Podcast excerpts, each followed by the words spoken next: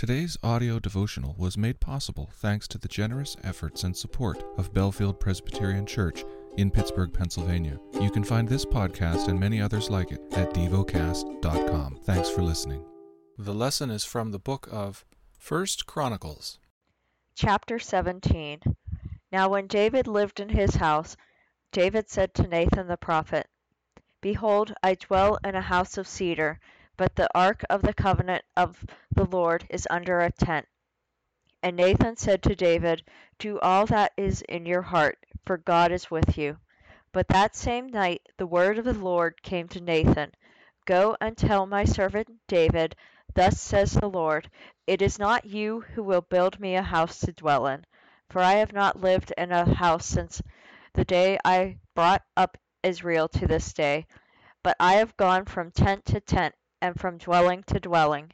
In all places where I have moved with all Israel, did I speak a word with any of the judges of Israel, whom I commanded to shepherd my people, saying, Why have you not built me a house of cedar?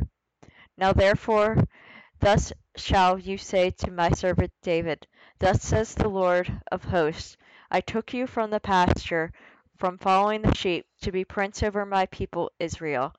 And I have been with you wherever you have gone, and have cut off all your enemies before you. And I will make you a name like the name of the great ones of the earth. And I will appoint a place for my people Israel, and will plant them, that they may dwell in their own place, and be disturbed no more. And violent men shall waste them no more, as formerly, from the time that I appointed judges over my people Israel and I will uh, subdue all your enemies. Moreover, I declare to you that the Lord will build you a house. When your days are fulfilled to walk with your fathers, I will raise up your offspring after you, one of your own sons, and I will establish his kingdom. He shall build a house for me, and I will establish his throne forever. I will be to him a father, and he shall be to me a son. I will not take my steadfast love from him, as I took it from who was before you, but I will confirm him in my house and in my kingdom forever, and his throne shall be established forever. In accordance with all these words, and in accordance with all this vision, Nathan spoke to David. Then King David went in and sat before the Lord, and said, Who am I, O Lord God, and what is my house, that you have brought me thus far? And this was a small thing in your eyes, O God. You have also spoken of your servant's house for a great while to come, and have shown me future generations, O Lord God. And what more can David say to you for honoring your servant? For you know your servant for your servant's sake, O Lord, and according to your own heart, you have done all this greatness in making known all these great things.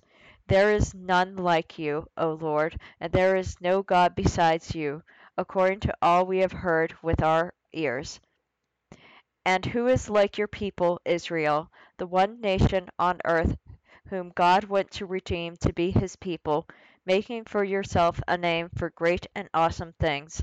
In driving out nations before your people, whom you redeemed from Egypt.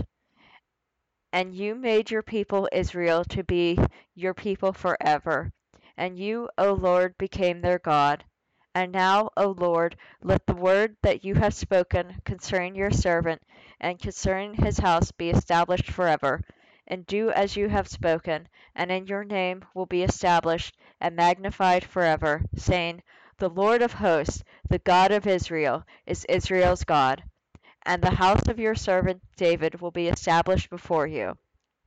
For you, my God, have revealed to your servant that you will build a house for him. Therefore, your servant has found courage to pray before you. And now, O Lord, you are God, and you have promised this good thing to your servant.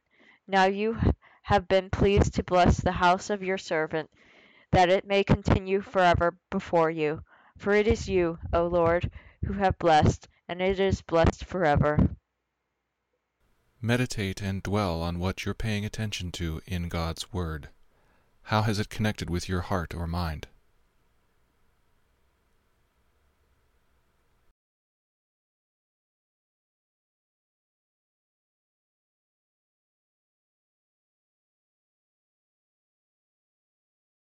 Pray to God freely about what has moved you today.